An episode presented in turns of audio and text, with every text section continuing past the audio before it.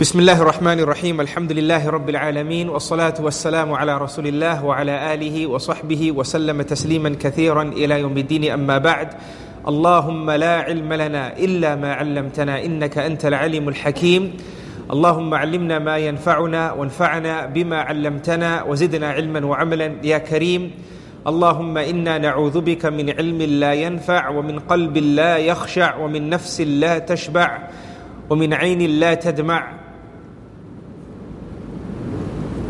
رب اشرح لي صدري ويسر لي أمري واحلل عقدة من لساني يفقه قولي اللهم إني أعوذ بك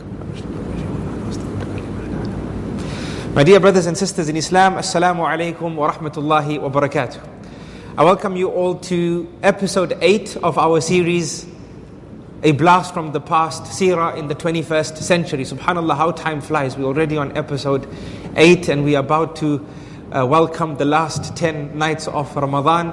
Uh, Friday night, the uh, last 10 nights begin. So tomorrow night is the last night and then um, the last 10 nights of Ramadan begin, the nights in which you and I have been asked to be diligent and search for the night of power. May Allah subhanahu wa ta'ala bless us to witness the night of power and bless us to witness the great rewards that the night of power carries. Ameen. Indeed, only Allah subhanahu wa ta'ala can bless us uh, with this gift and bless us with the ability to witness this gift. Ameen. Ya Rabbil Alameen.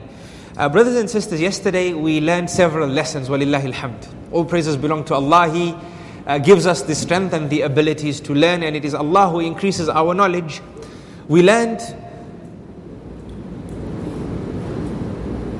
about Rasulullah sallallahu wasallam and the fact that he sallallahu wasallam was a shepherd. And we learned about Bahira the monk. Bahira the monk. And Rasulullah sallallahu wasallam's encounter with him. And we also learned the wisdoms behind Allah subhanahu wa ta'ala inspiring the Anbiya alayhi salatu wasalam to be shepherds this was part of their training to be messengers. And we learned the importance of financial independence and several other lessons. One of the standout foot points from yesterday was that dua, this term dua in the Quran, can refer to three things. Firstly, it can refer to dua or supplication. Secondly, it refers to any act of worship. And thirdly, it can refer to both, both supplication and any act of worship. Your salah is dua, any form of goodness is dua. Allah subhanahu wa ta'ala says in His book, and we discussed this ayah yesterday, وَقَالَ رَبُّكُمْ أُدْعُونِي أَسْتَجِبْ لَكُمْ And your Rabb has said, observe dua and I will answer your dua. Then Allah says, إِنَّ الَّذِينَ يَسْتَكْبِرُونَ عَنْ عِبَادَتِي Indeed, those who are arrogant with regards to my worship. The scholars say the fact that Allah in the second ayah mentioned worship. This is a lesson to, uh, for us that dua in the first ayah re- refers to both supplication as well as everything that's considered worship. Everything that's considered worship, right? So dua, this is an important point for you to know. In many cases, refers to supplication. When I, when somebody says, "Can you make dua for me?" or you ask someone to make dua uh, for you, or you actually say you're going to make dua. How Rasulullah sallallahu alaihi wasallam says the fasting person has dua that goes unanswered, right? Uh, this is supplication. But dua in the Sharia can also mean all forms of worship. And we know this from the context of the ayat. This was a standout foot point, and I wanted to revise that point with you just in case um, we didn't catch that particular lesson fully. Today, my dear brothers and sisters, we want to discuss a lesson, and this is the, or, or one incident from the life of Rasulullah sallallahu alaihi wasallam, and this is the only incident that we will discuss. Um, and that is an incident known as Hilf al-fudul. Hilf al-fudul. I want you to remember this in the Arabic language. Hilf al-fudul. You'll understand what it means when we run through what it represents. Hilf al-fudul. What is this incident about? During the early years of Rasulullah sallallahu alaihi wasallam, there was a pact called Hilf al-Fudul. So now you know it's a pact. What was this pact about? We'll come to see inshallah. The story behind this pact is that a man from Zabid, Zabid in Yemen, he came to Mecca for business, and we've heard this time and time again in previous episodes. People would visit Mecca for business. It was, it was the water hole, as we can say, right? Because of the Kaaba and Zamzam, caravans would stop in Mecca. So he came from Yemen, and we know Yemen is a distance from Mecca. He came for trade. What happened when he came for trade? His merchandise was sold to a man by the name of Al-As ibn Wa'il. This man. And this man promised to pay for the merchandise. He didn't pay immediately. But then he refused to pay and defaulted on payment. And he said he won't pay. So basically, he usurped this merchandise. He oppressed this person, especially since he's a foreigner. He's a foreigner. What's he going to do? I'm with my people, I'm with my tribe, right? And this tribe comes from a clan that's well known. This person is a foreigner all the way from Yemen. What's he going to do? Right? He'll just go back empty handed. It's a win for me. This was wrong, but this is what he did. So, this person here, this person that came from Zabid, Yemen, what did he do? He went up to a public, or, or, or went and assumed a public platform. And this public platform was in the form of a mountain known as Jabal Abi Qubais. And he started yelling out on the top of his voice to the Quraysh.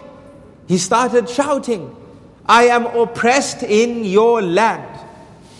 Are you people going to stand up for my rights or will you allow this oppression to take place in your land? Right? And he spoke some emotional words. He spoke some emotional words. He basically yelled out a cry. So, when this happened, people inquired, What's going on? And it became apparent to the seniors that his property has been usurped, his merchandise has been taken unfairly, one of, our, one of ours has defaulted on payment and has oppressed this person. So what happened was a group, a group from the clans of the Quraysh decided to come together. Banu Hashim, Zahra, Banu Taym, they came together. They had a meeting. They came together to meet. Let's discuss. Let's discuss this incident. And where did they meet? They met in the home of a person that was considered to be just. And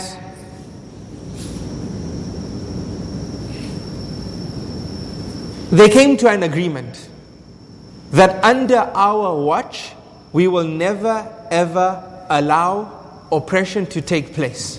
This is what they did. Was this good or bad? This was good. This was good. They said under their watch, they will never ever allow oppression to take place. And they took an oath. That's why it's called hilf. Tahalafu. They, they, they, they took an oath. They promised each other that this is the agreement. Right? This is our agreement.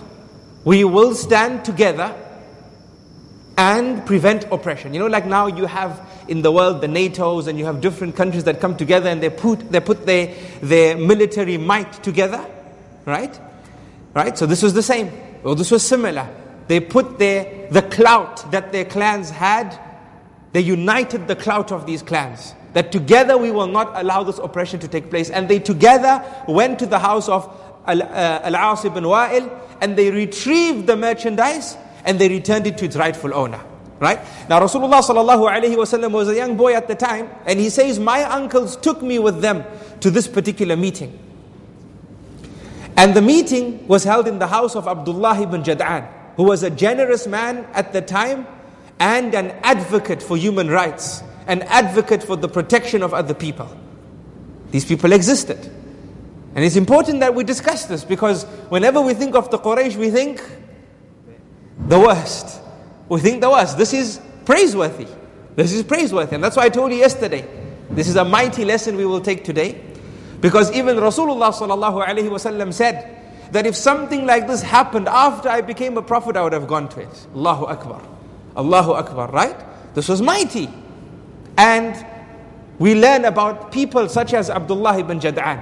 Abdullah ibn Jad'an, an advocate for human rights, an advocate for counter oppression. These people existed. Rasulullah sallallahu wasallam goes on to say, I witnessed in the house of Abdullah ibn Jad'an a pact made that I wouldn't have exchanged for the choicest and best herds. You know, one of the most precious wealth was certain types of herds, certain types of cattle, certain types of herds. He says, I would not have exchanged me going, Assalamu alaikum rahmatullah, I wouldn't have exchanged um, this pact for the choicest type of herds, meaning for any amount of money. This is what he's saying. Rasulullah sallallahu alaihi wasallam is saying. He's saying it's so dear to me. What happened? What the Quraysh did before prophethood? What they did to me, I would never ever exchange it for anything else. This was amazing. This was praiseworthy. And I want you to take note of how Rasulullah sallallahu alaihi wasallam is choosing his words. Who is he praising? These are idolaters. Not so? They're idolaters. But look at his words. He says, I would not have exchanged what they did for the best of herds. The best of herds. The most expensive of cattle. The most expensive of animals. I would not have exchanged it. He's talking about these idolaters sallallahu alayhi wasallam. There's a reason why I'm highlighting these things. There's subtle lessons here, my dear brothers and sisters. Now, what are the lessons? This is simply in a nutshell what Hilf al Fudul is. What are the lessons? Many lessons. From them, firstly, remember we spoke about giving your children responsibility. Remember that? Giving your children responsibility. These people are saying, or Rasulullah sallallahu alaihi wasallam is saying, This happened, I was young and I was taken to it. This is the first lesson. He was taken to this mighty meeting that took place between mighty representatives of mighty tribes. You and I would say, This is not a place for the young. Go and kick a soccer ball, right? Go and play your PlayStation. Go do something else. No, he was taken. Allah inspired them to take him. Look at the training Rasulullah sallallahu alaihi wasallam received. Look at his how mature he was. He had to be. Look at the experiences he had, rare experiences. Sallallahu alaihi wasallam. So the first point is, it is beneficial, brothers and sisters, to take your children to appointments that you consider appointments of responsibility. Obviously, provided they've been brought up in such a way that they know when it's time to sit and remain silent because that's the nature of the environment. We're not saying bring them over and let them run havoc. No. Right?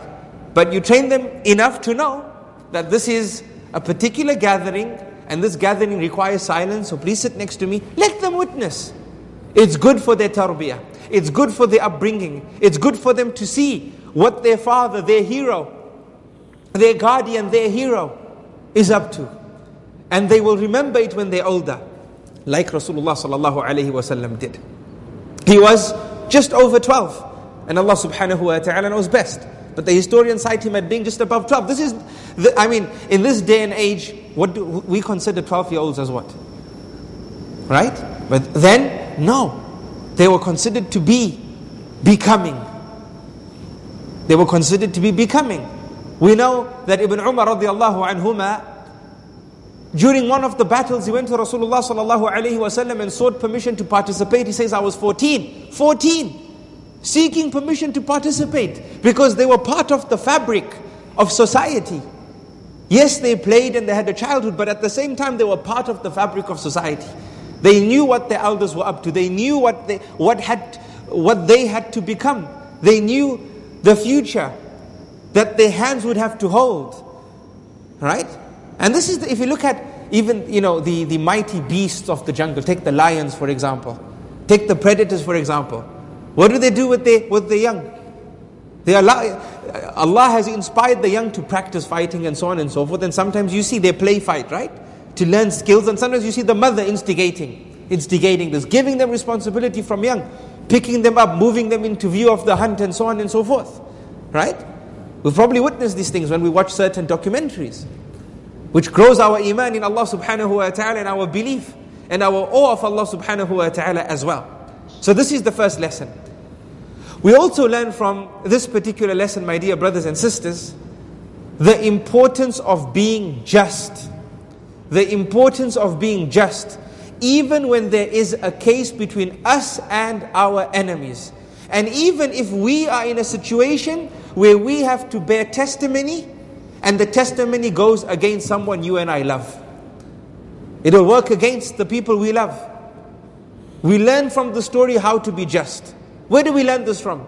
Firstly, the practice of the Quraysh against their own in returning the merchandise to its rightful owner. Secondly, from the fact that Rasulullah as a prophet is praising the idolaters for something good which they did. This is from being just. This is from being just. And this is from the teachings of the Sharia, my dear brothers and sisters. Rasulullah sallallahu alaihi wasallam would mention the bad, and also if they had good, he would mention the good. Was he not the one who said, al-akhlaq"? I have not been sent except to perfect the most noble of characters. Whose characters? The characters of the Quraysh. He's acknowledging that yes, they are idolaters, the majority is bad, but they have amazing qualities that I have been sent to complete. Subhanallah. Isn't this from being just in speech? This is from being just in speech. That whenever we speak, whilst we recognize the bad and the negatives, we recognize the positives. And the first justice we learn is to be just even if it involves our own people. Someone we know, a friend has made a mistake. He's oppressed somebody, a family member, a tribesman, your child, your spouse, your parents. Speak the truth for the sake of Allah subhanahu wa ta'ala. This was the way of Muhammad sallallahu alayhi wasallam. And it's not strange, my dear brothers and sisters, that this was his way. Why? Because we know his character was the Quran. Aisha radiallahu anha when she was asked about the character of Rasulullah sallallahu alaihi wasallam, she said, "كان خلقه القرآن." His character was the Quran. And Allah subhanahu wa ta'ala teaches this to us in the Quran. Allah subhanahu wa ta'ala says, يا أيها الذين آمنوا كونوا قوامين بالقسط شهداء لله. ولو على أنفسكم أو الوالدين والأقربين.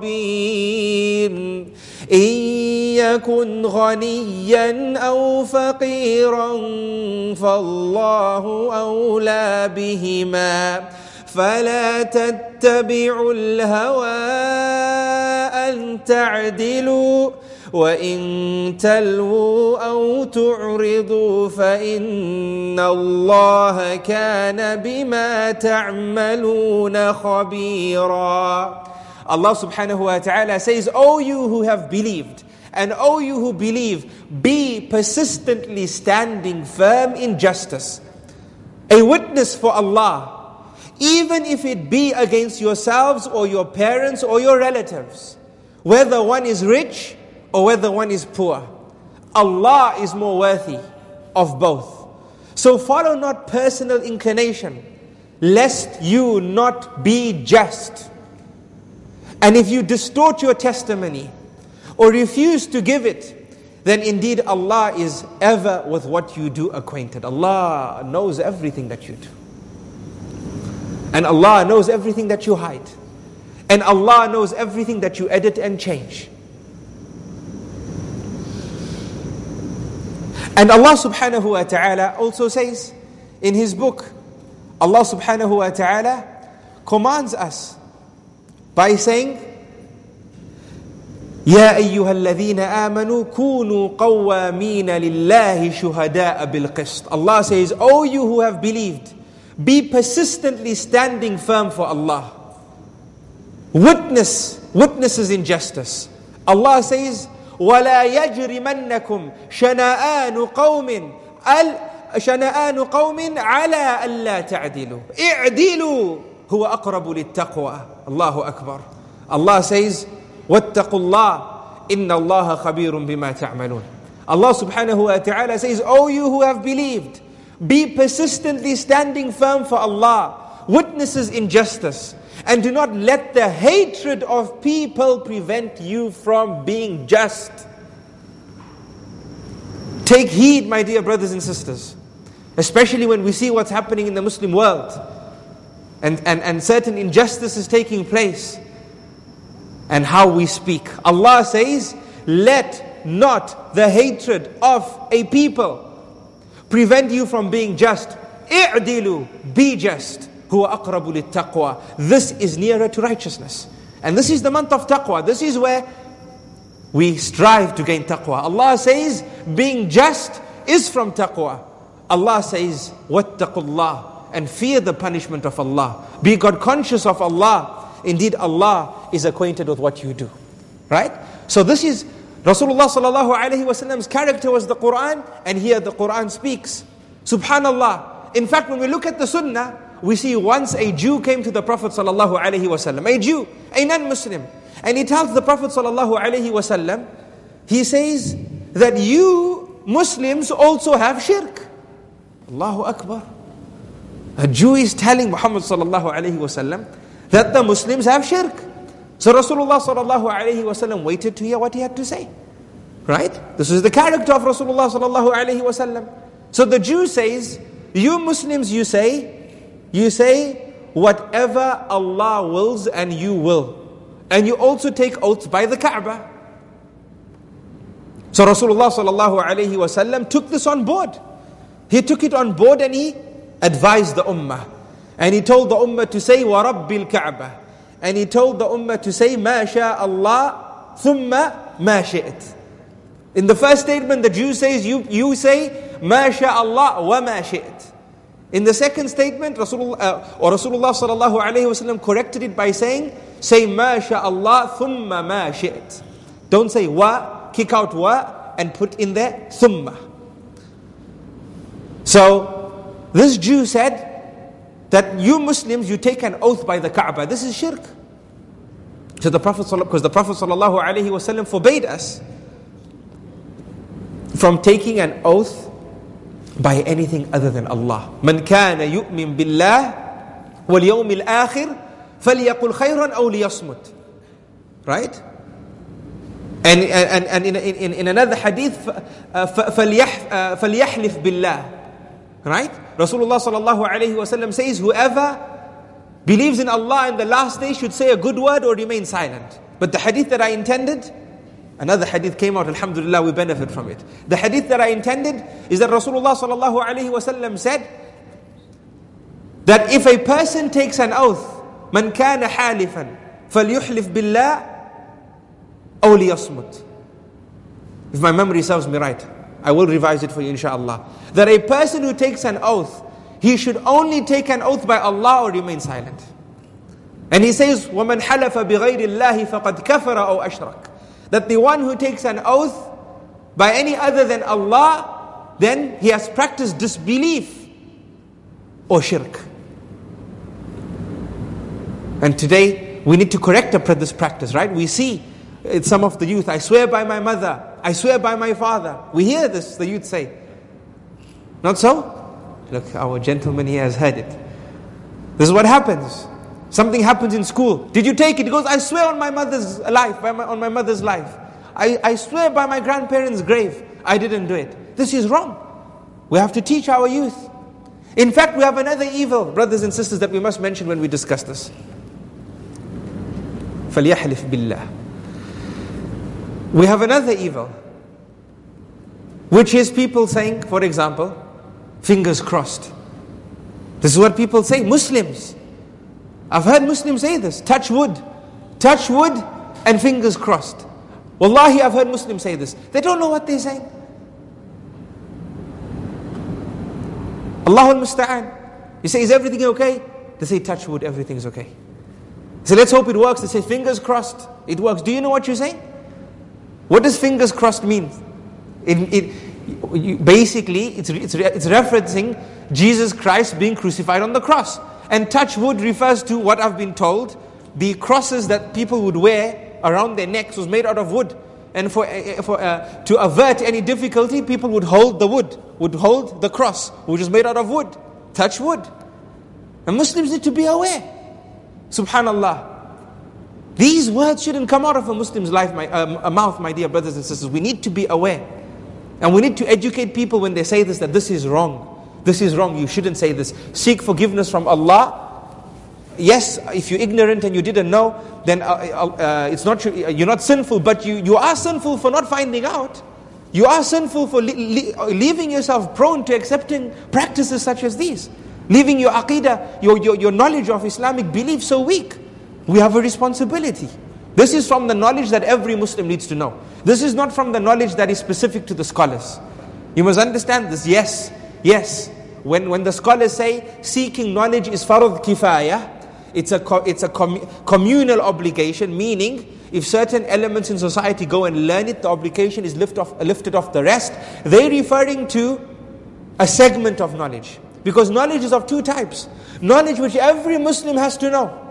And that is compulsory upon every Muslim. It's not a, a communal obligation. It's compulsory upon everybody. And then we have knowledge which suffices if members of the community go and, and learn it like the ulama. Whereby the, the layman or the laity can go to them, to the scholars or the clergy, and seek clarity when they need that knowledge. That's fine. But there's certain knowledge which is compulsory on all of us. This is from that knowledge, my dear brothers and sisters. If you don't learn it, you're sinful. You're sinful. Yes, you might say, I didn't know so I'm forgiven, I'm excused. You are excused, but you, inshallah, but you're sinful for not making the effort. Seek forgiveness for that as well. And this should inspire us, brothers and sisters, to really, really, really you know, make it a point in our lives to go and study Islamic theology properly. At least the basics, that which we need to know. I'm not talking about the, the, the, the extended matters like refutations and so on and so forth. Yes, that can remain with the scholars, but that which keeps you found, keeps you founded upon the straight path and keeps your practices sound as well. You have to know this. This is a footnote for today, by the way. We have to have our footnotes every day. So Allah subhanahu wa ta'ala, or, or, or, this Jew, he went to the Prophet sallallahu alaihi wasallam and say they have shirk. They swear by the Kaaba. So the Prophet said, don't swear by the Kaaba, but say wa rabbil Kaaba. I swear by the Lord of the Kaaba. Then he said that they say ma Allah wa ma shi'it. As Allah wanted and you wanted when something goes in your favor. So the Prophet ﷺ corrected them. Because wow in the Arabic language gives reference to there being two matters of, of the same presence in the sentence. What's before the wow and what's after the wow. Allah is, Allah subhanahu wa ta'ala is the Almighty. So the Prophet ﷺ said, don't use wow, use thumma. Ma Allah thumma ma shi't. First it was the will of Allah and then what you desired. And then, not and, what you desired and then what you desired. Right? It drops you. It drops you a level. So Allah subhanahu wa ta'ala, there's no partners with Allah subhanahu wa ta'ala. If you wanted something and Allah didn't, it would have never happened. But when you say what Allah wanted and what you wanted, it gives the impression that it happened because you wanted it, even if Allah subhanahu wa ta'ala did not will it. So this is wrong. Does that make sense, brothers and sisters? Right? Does it make sense? So the Prophet ﷺ taught us to say what Allah willed and then what we desired. But what we desire means nothing if Allah subhanahu wa ta'ala does not will it. وَهُوَ الْقَاهِرُ فَوْقَ عِبَادِهِ As we heard in the salah, Allah is the irresistible Allah is in control of everything. Subhanahu wa ta'ala. So we learn from these lessons to be just. This is very important. Brothers and sisters, we need to benchmark ourselves against this lesson. How just are we in our lives? How just are we? Firstly, we have an issue when we speak. We generalize. This is not from being just. We generalize. You know, these people, they're like this. No, not everyone is like that. Not everyone is like that. Social media, everybody's venting. This nation, no, it's not this nation. It's a group, it's a select few. Be just in what you say. Be just in what you say. Secondly, we see in society people who might be jealous of somebody, or somebody who might have made a mistake and now you've taken an issue with this person. Somebody else comes and praises them, mentions some good which they have done, and in fact it is good, but you come out negative. You try and bring that good down. Why? Because of this prejudice that you have against this person or this jealousy. It could be prejudice or it could be an issue because they made a mistake in the past. So you don't want to see anybody say any good about them. You might not know it, but you have a tendency of always putting them down. Somebody praises them and you, you come up with, nah, it's not like that. It's nothing special. That's not special. You know, somebody else, they did it like this. You know what he did? I could have done it with my eyes closed. Right? This is wrong. This is wrong. If, if this person has made a mistake, he's made a mistake, and now he's done something good, acknowledge the good. Here Rasulullah sallallahu alayhi wasallam taught us a lot about idolatry and, and, and the evils of disbelief in the hereafter and, and, and, and the reality of the Quraysh. But here we see him praising the Quraysh sallallahu alayhi wasallam. This was a point worth praising, he praised it. This is from being just, my dear brothers and sisters. So benchmark yourselves against this. Where do we lie with these two scenarios that I've set? When people praise others and we have an issue with them, how do we respond? Ask yourself. And if it's not right, you have a problem. There's some, you have an oppressive nature. You got to fix it. Oppression is not just dropping bombs on, on innocent people, it's of many types, right? Right? And charity begins at home. If you want to fix oppression in the world, fix the oppression within yourself first and become a just person first, right? So, this is what we learn. And brothers and sisters, in terms of just speech and unjust speech, then today, subhanAllah, we see a sickness. Inshallah, it's a small, eh, eh, inshallah, it's, it's amidst, the sickness is amidst a small group of people, but it's where they criticize the du'at, and where they criticize the scholars, and where they, they criticize the ulama, and they criticize the imams. The imam made a mistake, he's not infallible. He's a human being. What happens? We start running around the community. You need to stop going to this masjid. You need to stop going to this dars. You need to stop listening to this person. This person has this mistake and that mistake. And so on and so forth. You know those people? You know the Warner brothers? Everyone knows the Warner brothers, huh? Not that Warner brothers that you're thinking about. Right? We need to be careful, brothers and sisters. Yeah, you guys cut quote on late. You guys are slow. I don't know what's going on. You didn't, you didn't have iftar? Or it's just a Melbourne thing?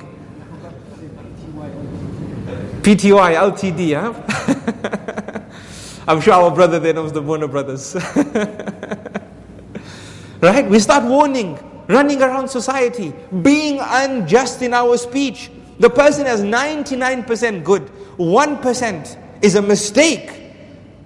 And we're running around making as if this person is 100% bad. Subhanallah. And then we try and justify it. And we say, you see, the scholars of hadith, they had this thing called jarh wa ta'dil. Allahu Akbar. Now you've become a big scholar now, mashallah. Right? Jarh wa ta'dil. They say this is from the, from the science of hadith, where we endorse people and with regards to others, we mention their faults. So people know where to take their knowledge from and where not to. Ya hawla wa la quwwata illa billah. Jarh wa ta'dil. This is a science. Stop belittling the science. This was a science and it worked because of necessity to look after the message of Rasulullah sallallahu alaihi wasallam. And even the way it was done, it was done in a scholarly way, in an academic way, with the adab, the manners, the morals, the etiquettes. Don't take something so noble and so precious and apply it to your oppression. This is even this is also oppression. uh, when you, what is justice? Justice is putting the right thing in the right place. Oppression is taking something and putting it in the wrong place. Right? So when you take something so noble and apply it to your misguidance and mistake, then this is taking something and putting it in the wrong, in the wrong place. This is another oppression. We need to look after our tongues, brothers and sisters, and we need to look after our hearts. We need to be just. I'm not saying that if somebody has an established mistake and a scholar says, look, so and so, he's a good speaker, but he has one or two issues, these issues be wary of, right? You've heard it from a scholar, you came to a community, and you're educating this community. That's fine. But what did I say? You're educating them. You're not causing fitna. There's a difference between educating that so and so has a mistake, right? This is his mistake. You come with the proper etiquettes. But you know what? In 99% of his message, he's good. Benefit from him. This issue here, perhaps don't listen to it, but take it from another teacher. He has slight weakness in it. That's fine. But when you go about unjustly criticizing the person, making them public enemy number one, you got to fear Allah subhanahu wa ta'ala. You got to fear Allah subhanahu wa ta'ala. So once again, don't get me wrong. I'm not saying we shouldn't highlight a mistake if there is most definitely a mistake. But understand, be fair when you do it, and look after the manners, the morals and etiquettes. This was from the way of Rasulullah sallallahu alayhi wasallam. Another scenario can be shared with you all brothers and sisters here. And that is, sometimes we have a person who is misguided like the Quraysh. And then something good comes from them and we shoot it down. Why? Because of its origin. Because of its origin. Hilf al Fudul teaches us that this is wrong. Hilf al Fudul teaches us that this is wrong. If the person said something that was beneficial and the Sharia supports it. It doesn't contradict the Sharia. And this is the most evil person around. We don't shoot what he said down because he is the most evil person around. We separate between what he said and him as a human being. This is from being just as well. So take heed, my dear brothers and sisters. May Allah subhanahu wa ta'ala forgive us and may Allah subhanahu wa ta'ala grant us the understanding. Ameen. Ameen. Ya Rabbal Alameen. This is the month of taqwa, by the way, my dear brothers and sisters. And from the means of acquiring taqwa is by looking after your tongue. Allah subhanahu wa ta'ala says, Ya ayyuhalladhina amanu taqullaha wa qulu qawlan sadida. O you who believe, O you who believe, be God conscious of Allah. Be people of taqwa. How can you be a person of taqwa? وَقُولُوا قَوْلًا سَدِيدًا And say a word which is upright and has no crookedness in it. Call a spade a spade and in Africa, as we say, not a big spoon. Call a spade a spade and not a, a big spoon. There should be no crookedness in your speech. Be straight. Be straight. وَقُولُوا قَوْلًا سَدِيدًا This is from the means of acquiring taqwa. May Allah make us the people of taqwa. Ameen. We also learn, brothers and sisters, from this great event during the life of Rasulullah sallallahu alaihi wasallam the importance of being the first helpers of every proactive effort, even if the initiator of the effort is a non Muslim. Even if, pay attention to this. Especially we, we live in Muslim, we are a Muslim minority, right? We're under the patronage of a country that, that, that looks after us as Muslims as well. They've allowed us, mashallah, to have this musalla to pray salah and worship Allah subhanahu wa ta'ala and have talks like, like these. Not so? Has Australia not allowed that?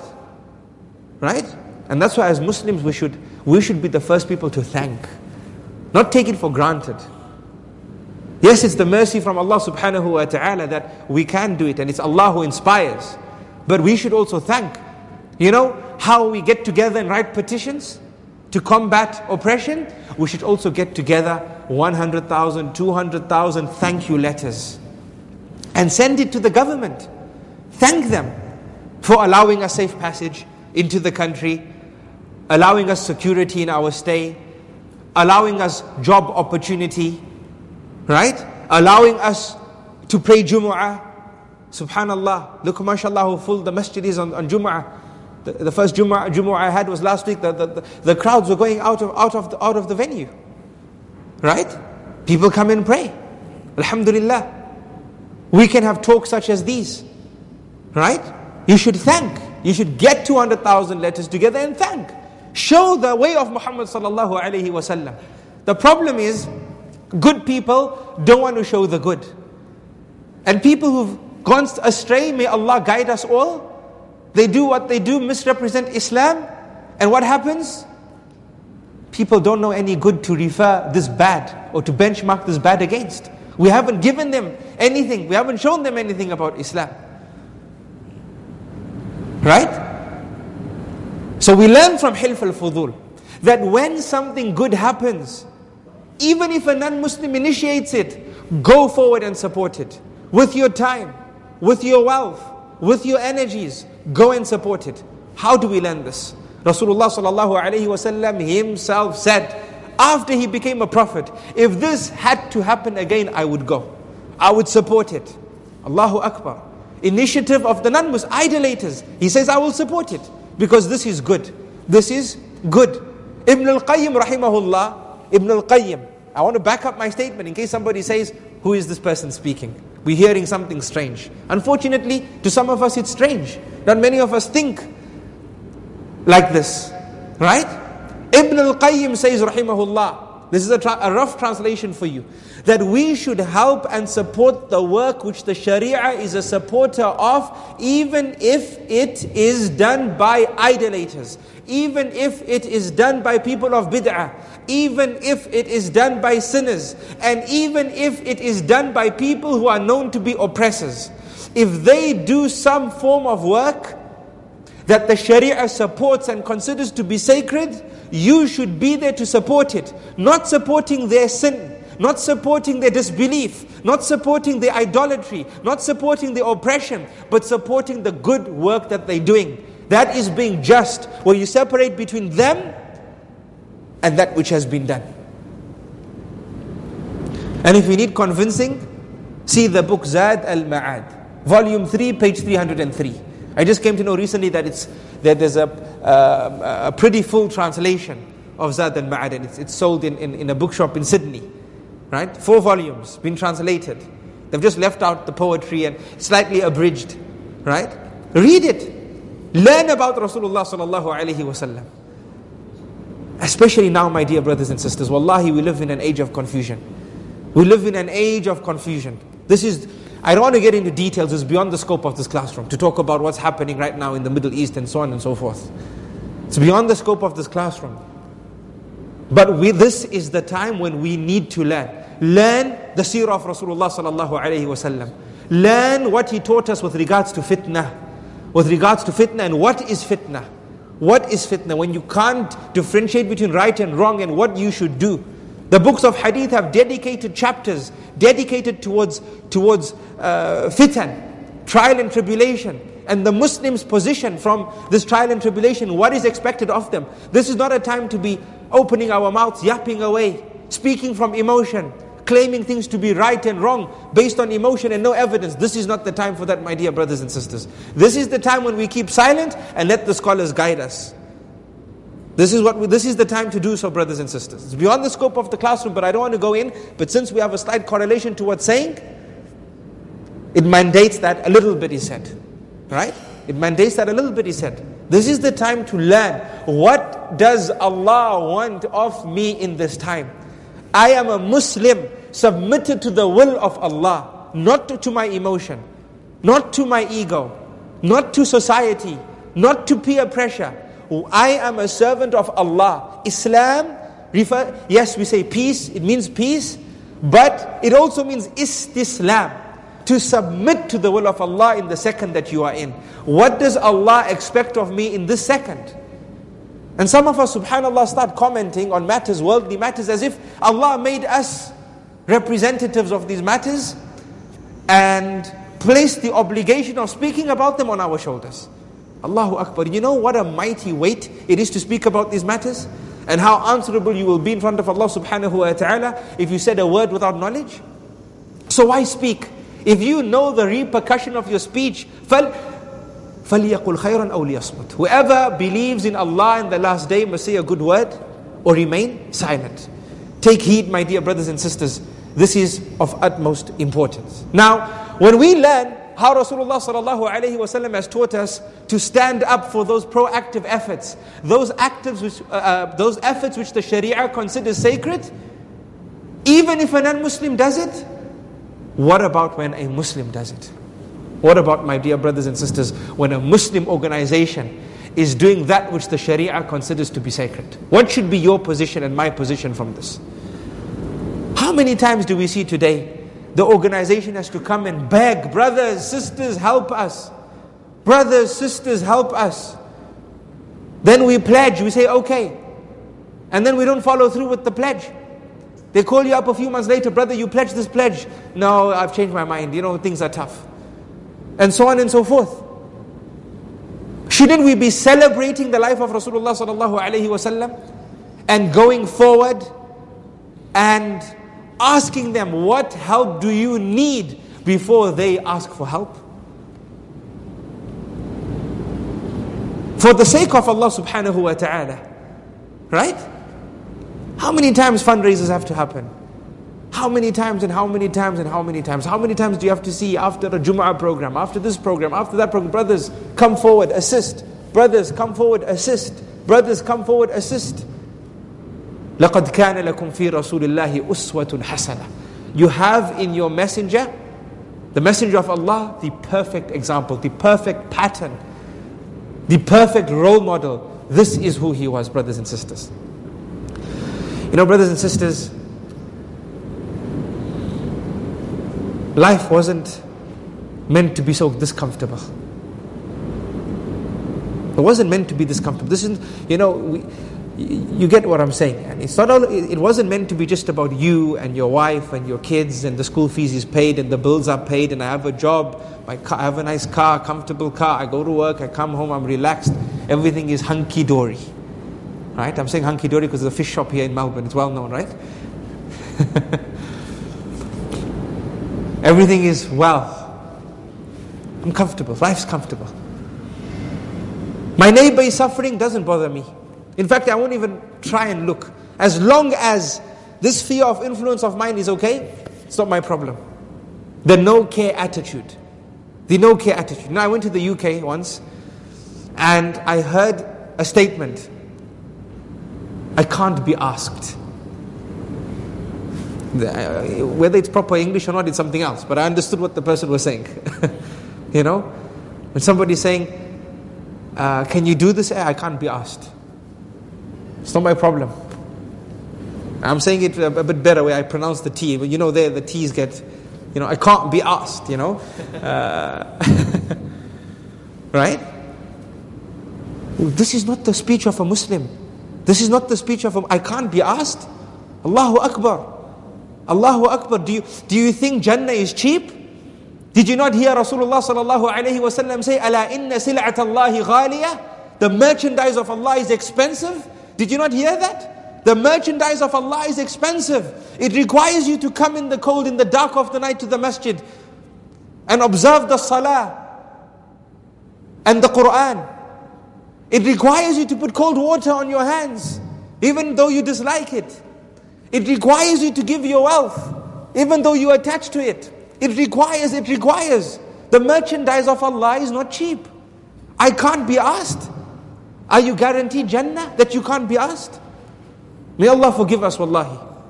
We are selfish, brothers and sisters. We are selfish. You know the Quraysh? Idolaters. But what did they show? Selflessness, not selfishness. They made somebody else's problem their problem. And what did they do? An entire pact, an entire constitution came about because one person was oppressed. La ilaha illallah. What about you and I today? How many oppressions do we allow to happen? How many will we allow to happen before we stand up and say, in the 21st century, enough is enough? Enough is enough. We need to stand up against this. This is oppression. With the Islamic etiquettes, morals, manners, of course. But we got to stand up. This is my problem. If I'm sleeping comfortably at night and these problems exist, there's something wrong with me. Cry to Allah. Turn to Allah. Is this the way your parents brought you up? I hate to think so. If this is your case, then you've also done an injustice to the honor of the upbringing that your parents gave you. Because by Allah, I don't think any parent will bring up their child to be selfless, to be selfish rather. They bring them up to be self, selfless. They teach them values. This was the way of the Anbiya alayhim salatu wassalam. We love for our brother. La yu'minu ahadukum. None of you truly believe. None of you truly believe. Until he loves for his brother what he loves for himself. Ya Allah. Ya Allah. Rasulullah sallallahu alayhi wasallam. What an amazing teacher he was. And how deflated are we? May Allah forgive us, wallahi. We haven't given our messenger his haqq. We haven't. Wallahi, even when we say his name, how many say sallallahu alayhi wasallam? Even in saying sallallahu alayhi wasallam, which is a right from his rights, Allah has Allah has made it compulsory upon us to say sallallahu alayhi wasallam when the term Muhammad is said. How many of us practice this right of Rasulullah sallallahu alayhi wasallam? Remember the other day I said, brothers and sisters, you know what our problem is? We have data. We don't have uh, knowledge. We have data, raw information. It's not knowledge. We say Muhammadur Rasulullah, Muhammadur Rasulullah, Muhammadur Rasulullah. You know where it is? On the tongue. It hasn't crossed the collarbones. It hasn't gone into the heart. Our actions do not show Muhammadur Rasulullah. Our speech does not show Muhammadur Rasulullah. We are not walking the talk, brothers and sisters. What does Muhammadur Rasulullah mean? What does it mean? It means I will be on this earth the way Allah wants me to be as taught to me by Muhammad sallallahu alayhi wasallam. This is your homework today, my dear brothers and sisters. Go home and ask yourself, get a big sheet of paper and ask yourself, am I in this world as per the teaching of Muhammad sallallahu alayhi wasallam and thus be true to the first part of the Shahada, La ilaha illallah, La ma'buda bihaqqin illallah, that there is no one worthy of worship besides one Allah. Because wallahi, for you to do justice to La ilaha illallah, you need to give due diligence to Muhammad Rasulullah sallallahu alayhi wasallam. Allah wants us to be in this world as He wants us to be here. He wants us to worship Him as He wants to be worshipped. And by Allah, Allah subhanahu wa ta'ala deserves to be worshipped the way He wants to be worshipped. Don't think for one minute, my dear brothers and sisters, that your sujood is going to increase the majesty of Allah and your sin is going to decrease the majesty of Allah. Absolutely not. Allahu Akbar. Allah is the greatest and Allah is greater than everything. Allah is perfect from ever and is perfect forever. Your sujood doesn't mean anything to Allah. He will always be great whether you worship Him or you don't. And He never needed you to worship Him for Him to be Allah. He never needed you to seek forgiveness for Him to be the merciful. He never needed to create you for Him to be known as Al Khaliq. He was the creator before He created. He was the most merciful before He showered mercy. He was the most forgiving before He forgave. Allah subhanahu wa ta'ala, perfect from ever and perfect forever. May Allah subhanahu wa ta'ala grant us the understanding. This is the lesson, my dear brothers and sisters. Inshallah, I hope to see you all tomorrow. And we'll take another lesson from the lessons that we find from the life of Rasulullah sallallahu alaihi wasallam. I told you, we're not storytelling. We want to extract and see what matters to us here in the 21st century. And I reiterate, what I have left out is far more than what I have shared. We only have 45 minutes to an hour, brothers and sisters. Only 45 minutes to an hour. Right? And this is not the biography of any ordinary man. I love you all for the sake of Allah. Everything correct said is from Allah subhanahu wa ta'ala and He's perfect. And any mistakes are from myself and shaitan. And I seek Allah subhanahu wa ta'ala's forgiveness. May Allah preserve us in His obedience and forgive our past. And gather us together to learn more from the life of Rasulullah sallallahu alayhi wasallam. And gather us underneath His arsh on the day of Qiyamah after we pass away. And gather us in Jannah with Muhammad sallallahu alayhi wasallam. So we can tell Rasulullah sallallahu alayhi wasallam of the fun times we had during the nights of Ramadan in the year 2014, learning about him and his life and how he benefited us hundreds of years later. Sallallahu alayhi wa sallam wa sallallahu wa sallam wa baraka ala nabiyyina Muhammad wa ala alihi wa sahbihi ajma'in. Subhanallah wa bihamdihi subhanakallahumma wa bihamdika nashhadu an la ilaha illa ant nastaghfiruka wa natubu ilayk.